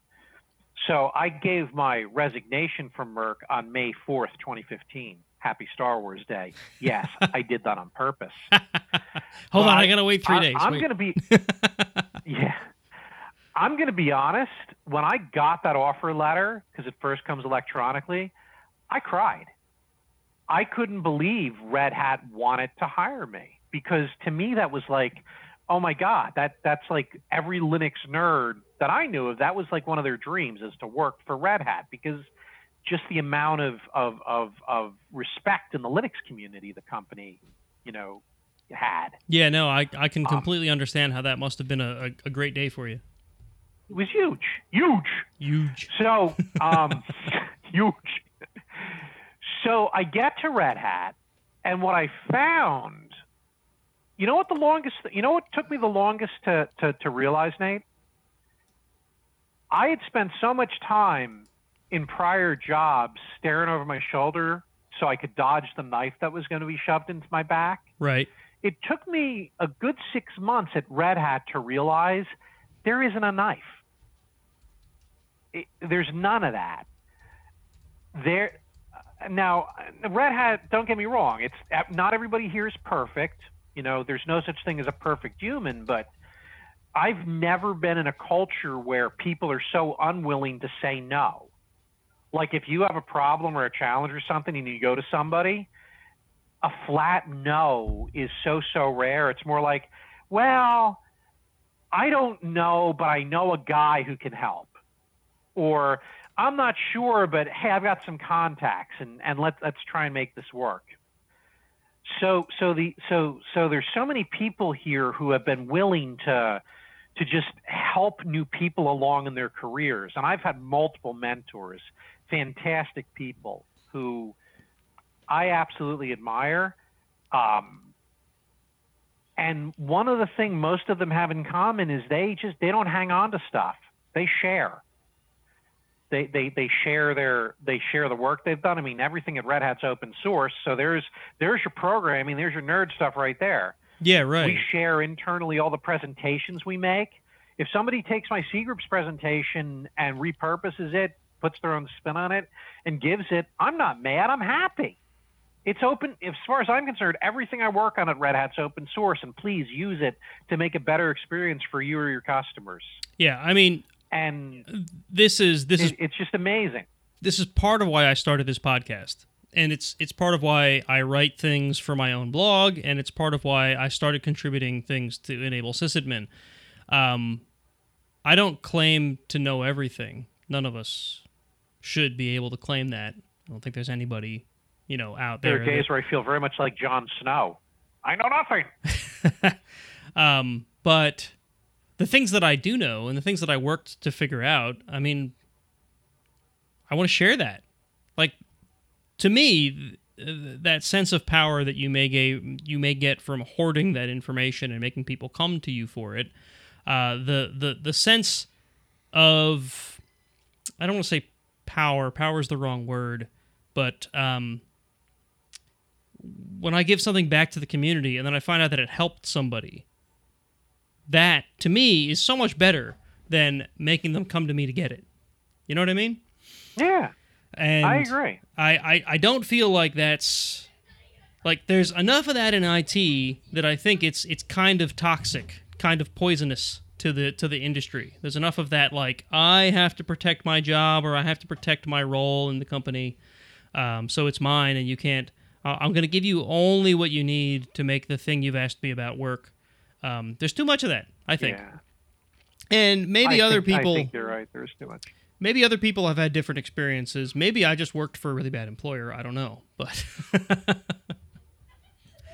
so um, I, I, made a couple of bullet points here. One of them is basically, I mean, we kind of covered all of them at this point. Um, I, I one of the points is, you know, how does this affect the industry?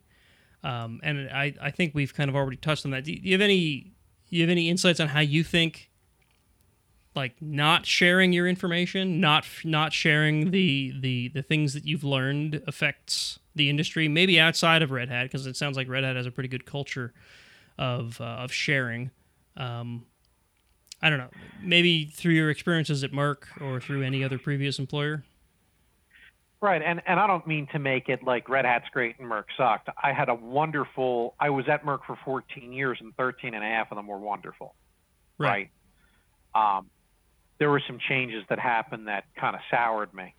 Plus, Red Hat wanted to hire me, so yeah, yeah I right. wasn't going to be sticking around after that. Sounds like a good time. Um, I think. I mean, there's a couple of things, right? And I feel like I'm babbling a little bit right now, but we got to well, remember, I, especially I those of us who who make who who make our money, who who are fortunate to, to make our money based on open source technology, that all this stuff was ultimately given away for free. Right? Uh, it was it was either a hobby or if it wasn't a hobby, it was a tool that somebody needed. But they they're like, you know what? The work I did, I'm going to give this away so that other people can benefit. Uh, so if, if our best and our brightest who are creating things like the Linux kernel and all the other tools we use feel that giving the stuff away is ultimately the right thing to do, then then who am I to argue that, right? And and you know, people deserve to make money. Stallman himself, we brought up Richard Stallman already, right? Richard Stallman would not say that you should work for free, right? Uh, yeah, open source software is free, but I make my money working with free software because people value my services and they value my company services. So so there's nothing wrong with that, right? But the actual intellectual property, the bits and the code and the and the and all that stuff, giving that away built an industry that smashed proprietary software.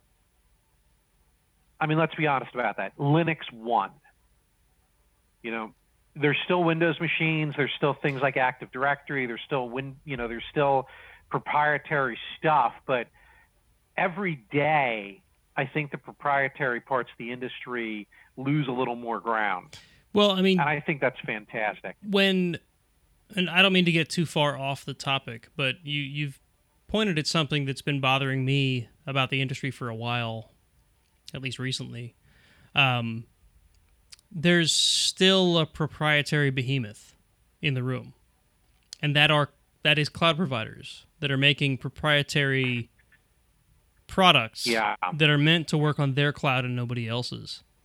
And I think Red Hat is And doing a good job of trying to promote a way to avoid that lock in, which is at least recently, maybe even always, been their motto no vendor lock in. At least as long as I've been a customer of theirs. Uh, that's been something that, that, they've, that they've touted no vendor lock in.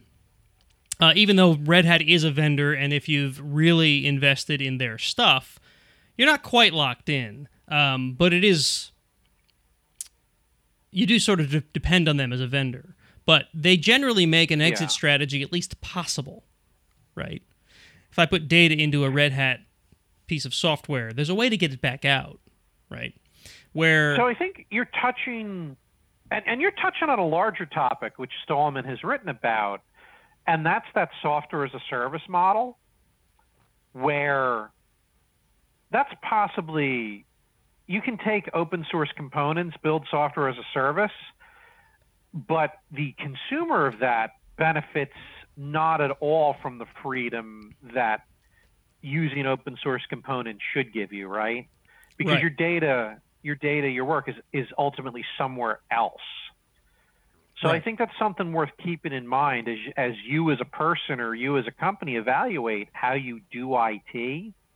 You know, where, you know, are you cool with the idea that your workflow and your data is somewhere else, which has nothing to do with wizards and peons, by the way. But yeah, right. I'm, I'm getting a little off topic, um, but um, okay. the I think the point I was trying to make was things like um, serverless, right? So like Lambda, or Yeah. Amazon's databases as a service, or basically their proprietary cloud proprietary stuff. Where okay, I've, right, I've written doesn't have I've written functions to work in Lambda, and my application depends on Lambda anywhere else, right? So now, how would I move that to a different cloud provider? Well, maybe you might think that's not a thing that's going to have to happen, uh, but maybe it's a thing you might want to think about, right? Right. No, I, I'm not disagreeing with you on that one.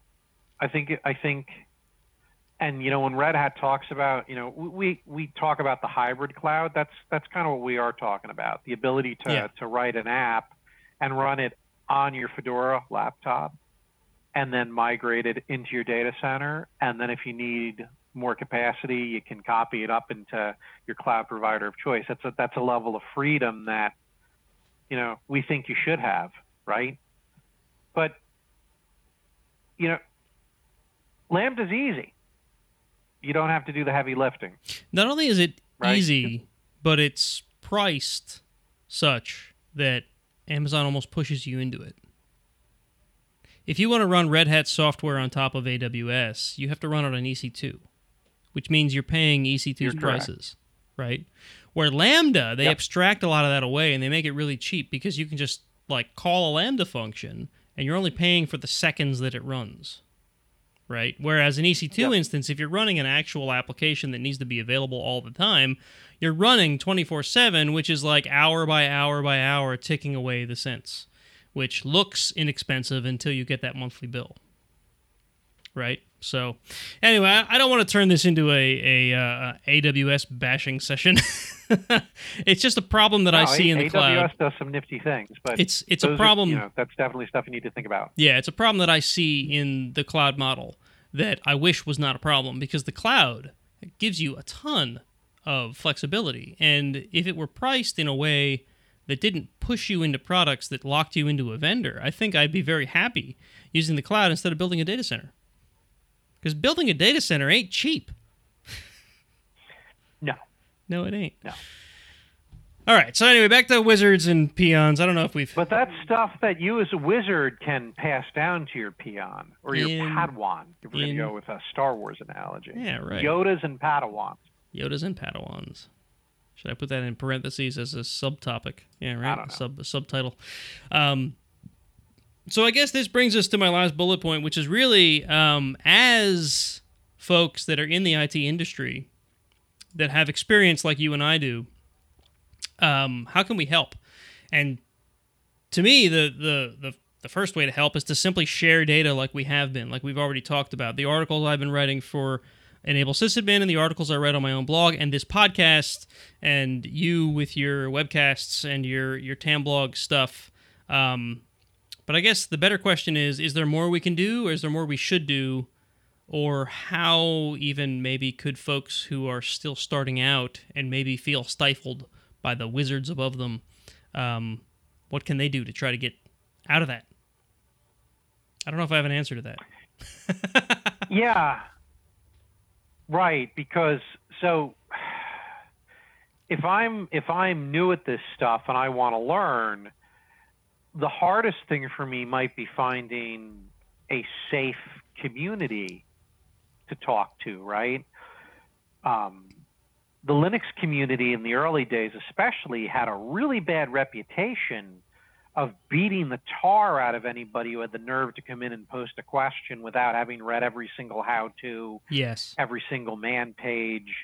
Oh, it's well, RTFM. I tried, but you know, if you're new, one of the things is you don't even know what you don't know half the time, right? Yes. So how would you even know to look for half the stuff? Um, so so as as the wizards, I think we owe it to build safe communities. So I'm a I'm a moderator on the uh, on the Red Hat subreddit, and a, a, a user posted a question because he was having some issues with um, I think this was a performance issue. Something was hogging his processor, and he spent the first half of his question apologizing for having posting, and he he said he even expected people to maybe tear him up. So I went in there and I replied with both my Red Hat employee tag and my moderator tag active, and I said, well here's what I think, you know, you might be running into. And I said, and by the way, this this subreddit is for all Red Hat people, regardless of their of their level of skill. You should never feel guilty about asking a question in here. This this is a this is a safe place to learn. So so hopefully he he he he replied and, and was very grateful about that. But hopefully other people who might have thought to jump down anybody's throat saw that and I'm hoping that you know both as a moderator and as a Red Hat employee in that subreddit that that carries maybe a little bit of weight and people would keep that in mind. You know, so so one of the things that we can do is is to try and help build safe places where people can can ask questions and, and can ask for help when they need to. I actually see I the same. That's, that's really important. I see the same thing in the Jeep community, which you know I don't want to like get off the IT train here, but it's it's not no, but it's it's similar. It's, It's a not- tribe, right? right. So it, it's not it's not just in IT that I see this, um, and especially with the advent of social media, right? So there's there's not there is Social media can be terrible. right. So there is a community. People who would never. Yeah. there's a community around jeeping and off-road similar to what you'd expect out of the linux community um, it, it really there's a ton of similarities which again i could make a whole other show about similarities here. Um, and a lot of people who are in IT may look down on motorsports, right? And may never realize this connection like I've been able to see it. But anyway, uh, my point is it gets the same thing, right? You go to a Jeep forum or a or a whatever, you know, platform of choice forum and you say, you know, something that a billion people have asked before, you know, how much lift do I need to fit this size tire? Like that's actually a thing that is happening right now in the Jeep community. There's a lot of people that ask, how do I fit this size of tire on my Jeep without a lift? Well, there's a ton of people that are making fun of people that are asking that question. There's a lot of people that are like, Yeah. oh, this has been asked a billion times, so we're going to make it a joke. We're going to make it a thing that you should be ashamed of asking. And that's not, like, personally, That's as, not great. as some of our viewers know, and I, I don't remember if I told you this or not, maybe you know, I run a separate creative outlet where I'm releasing similar content, but in the Jeep world. And it's because of the same reason. I see people who are out there doing what I just described, not sharing the information or sharing it in a way that's very condescending. And I hate that. I really hate that. And I want that to be something that is easy for people that are new in the industry, whether it's IT or Jeeps or I want to lift my Chevy pickup. Whatever it is, I don't care how redneck you think that is. I want people to be able to find that information and I want them to be able to do it in a way, especially when it comes to like vehicle modifications, right? So I could do, I could lift my Jeep in a really janky, crazy way and then kill myself driving on the highway. I don't want people to do that. I want people to be able to find the right information and not kill themselves driving to work tomorrow. right? Like that's a legitimate safety concern. Reasonable. Right. Very So- reasonable. anyway, I guess that was a little bit of a rant, but um, my my point is, it's not just IT that that suffers from this, and uh, it's really exactly what you pointed a finger at. Um, I remember in the '90s when I'm getting into Linux, that that exact same thing. You ever go to the OpenBSD forums? You ever looked at OpenBSD? Uh, I know about BSD. I'm familiar with some of the attitudes around it. I do not intentionally go to the open BSD forums. I If you ask expect I know what they would be like. if you ask any, well, at the time, I don't know how it is now because I haven't looked at OpenBSD in a very long time. But uh, if you went to the BSD mailing list and asked, or forums or whatever, and asked any question that had ever been answered before in the history of BSD, you would get ridiculed to the point where it's You're like, like, why am I here? You're oh, I better just, I better just go hide in a closet somewhere. I'm not worthy. And that is And then BS. you go back and install Windows on the machine because you're not going to use BSD, and then the community gets pissed because nobody uses BSD, right? Right, exactly. But but the, but they were the ones that were unwelcoming. Now I get it. When someone comes to you and asks you the same question that you've been asked a billion times, it's a little frustrating. Right? There's a thousand times in these forums or in this mailing list where you could have just searched, found the answer you're looking for, and I wouldn't have to be typing anything to tell you the answer. Uh, but telling people, did you try to Google it? Did you, you did you use the search? I mean, come on. Just answer the question. Yeah, I found that it's probably less keystrokes to just drop the URL and say, well, here, here's, you know, here's the, the Google results or whatever, than to be condescending and ask them if they've Googled it. I mean, it just doesn't take that long. Right. So, yeah, I guess th- this is this is my rant to the uh, to the community at large. Whether you're Jeepers or IT people, don't be so dang condescending. help out the new people, and maybe they'll remember that, and they'll help out the next guy. Yeah. No, I, I hear you, man. My, I thought we wanted everybody on the Linux train. We're not going to, uh, we're not doing ourselves favors when we throw them off onto the tracks. You know? Yeah, yeah. I, I just don't get it. I don't get it. And in it, again in the Jeeping community, there was a forum that I was a member of early on. Um, and I'm not gonna go into too many too many details because I don't know how many people of you actually care about Jeeping, but they were very welcoming, and they weren't the sort of forum that would say, "Did you try searching for that?" Because we've we've answered this question a hundred times, and because of that, I got really involved in that community. I became a moderator within that community, and when people would come with those questions, I would help them. right? And uh, I mean, I I just think that that's a better way to handle this than telling people to go Google it, right? Like, why? How much effort does it take to just answer a damn question, or find the link for them and paste it? You know, whatever. Anyway, I don't know. Um, that's kind of all the points I had. Maybe we rambled a bit about this. Um, I don't know. You have any closing thoughts on that, Mark? We cover it all pretty well? closing thoughts. um, I mean, to me, open source, a lot of the philosophies about it is about giving back. So if you know stuff, give some back. Be a mentor to somebody, help other people out. But you know, Write a blog. as as part of improving yourself, right? As part of improving yourself, you probably have something that you're interested in that you you're not maybe the best at, and that's okay. Open yourself up and and find somebody who's better than you and say, hey, I'd like to learn about this. Like um, in scouting, I already you know the the guy who runs my daughter's venture crew. Name is Gordon. He's an engineer who works for Air Products the the dude is looks like a total redneck, but he's one of the smartest guys I've ever met in my life. right. If, if he had been on the island with Gilligan and the guys, he would have gotten them off the island in probably about 30 minutes.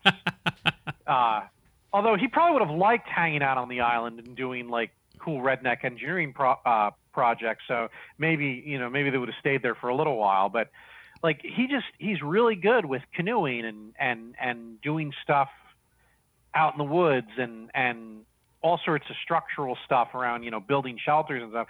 So every trip i'm on with him i learn something. I learn how to canoe better. I learn how to how to camp better. I learn you know we, we just come up with some clever gadgets to make camp life better. Um, and you know i've i've done scouting for a decade now i could be like oh i know what i'm doing but I, I, I'm honest enough with myself to realize that there's a lot of lot of men and women who've been doing it longer than me. So when I when I run into one of them who knows more than me, I'm like, hey, what can I learn from this person? Yes, You know, that's a very valid valid Having- approach. having having enough humility there to to realize you don't Yeah. know everything is important. Yeah, don't try to show up the people who who, because I mean, I I can think of a, a probably a thousand scenarios where you encounter someone who knows more than you, and instead of trying to learn from that person, you try to show them how much you know. No, the first the first thing you do is you try and play top this. Well, I know this about the subject, and then it Right. just, it doesn't help. Right, right. You try to make you try to make yourself look like an equal or uh, a better than them, right? And what does that really help? I mean, I guess it helps you gauge what they know, but yeah, Yeah, but there's better ways to do that. there are better ways to do that. There's less obnoxious ways to do that. So yeah, I think uh, the point of all of this is uh, don't be a dick. help out the Great people. advice for life. help out the people who don't know what they're don't know what they're doing yet. Don't uh, don't make them feel bad for asking questions because why why do that? And if you're someone that's in that position, don't be afraid to ask questions. And if you come across someone who gives you a hard time for asking questions, ask somebody else. That person ain't worth your time. Yeah. Right. And, you know, to one of your original points about experts being very open most of the time, more than once at Red Hat, I've run across somebody who I'm like, I really, I really admire the work this person's doing, or I'm really impressed. I've gone out of my way to say, hey, uh, can you like mentor me about this? And sometimes they're like, really, I didn't think I was that great at this, or wow, that yeah, sure. And you know, people people uh, sometimes have imposter syndrome themselves about Yes. what they know. That's a very So- valid point. So And- it's not. It might not be that they're a jerk who doesn't want to teach somebody. They might legitimately feel that they have nothing to share when in fact they often do. Yeah, Jason and I talked about including that as one of the, the talking points, and I forgot to put it in my my points here. But imposter syndrome is real. I mean, I, I hit it all the time. I run a po- Everybody at Red Hat has it. I run an IT podcast. Every single one of us. right. So obviously, I feel like I have something to share, but um, I am constantly running into this into this this whole idea that's like, I don't know this. Why would I talk about this? And then when I start talking about it, I'm like, you know, I I do kind of know this. Maybe I know a thing or two. You know what I mean? Um, I'm uh, not so that's- Jon Snow. That's happened to me all the time. You know, where it's just like a topic comes up. Not Jon Snow. Yeah. Topic comes up and it's like, oh yeah, you know, I I I almost sounded intelligent when talking about that thing. Maybe I do know what I'm talking about. Just a little. yeah.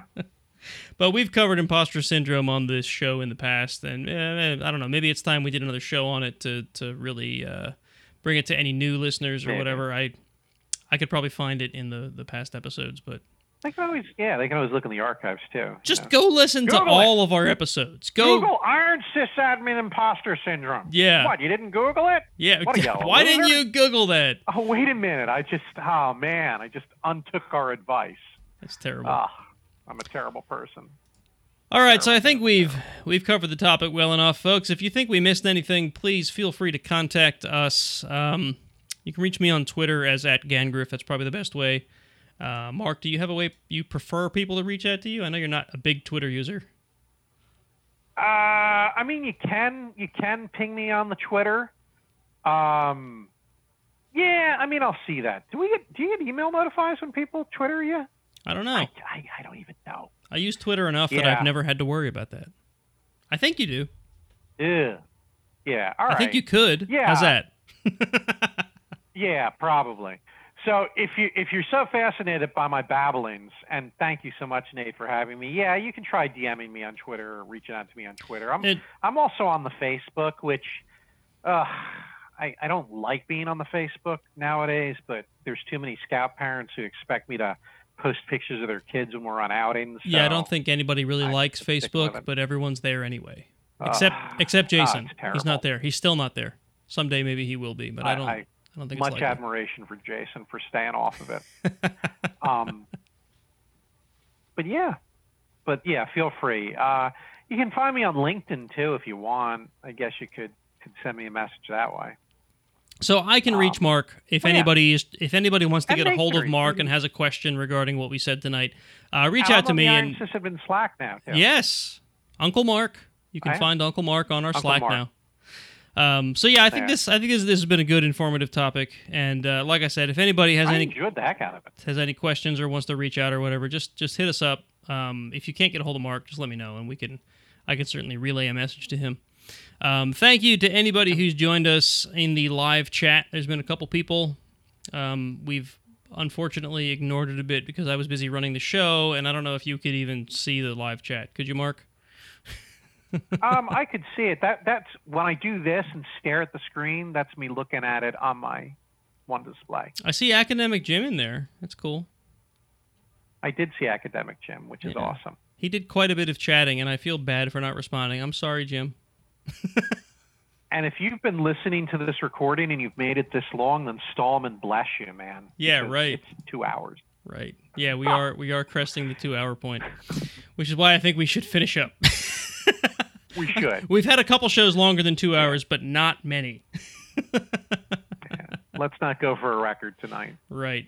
All right, folks. So, if you liked what we did tonight, go review it on iTunes because that's how we know what you like and what you don't. Uh, you can see the Iron Sysadmin podcast roughly.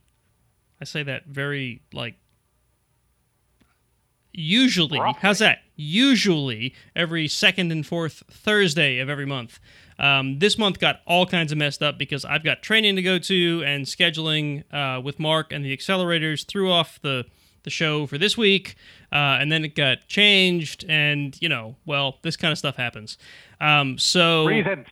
normally the second and fourth Thursday of every month you can you can catch the show live, uh, or you can always just subscribe to us on on Apple Podcasts. Or uh, just go hit up ironsysadmin.com and you can find links there to all the various you, places you can subscribe to the show or the YouTube channel if you want to watch us live. Um, you can join our Slack workspace, like Mark just mentioned, ironsysadmin.com slash Slack will get you to a permanent invite link, which uh, Mark just went through before the show and was very confused by the fact that it made him register for a new account.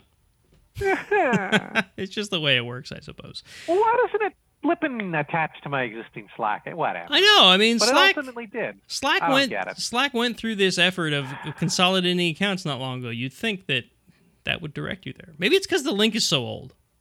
I did generate it like a year and a half ago.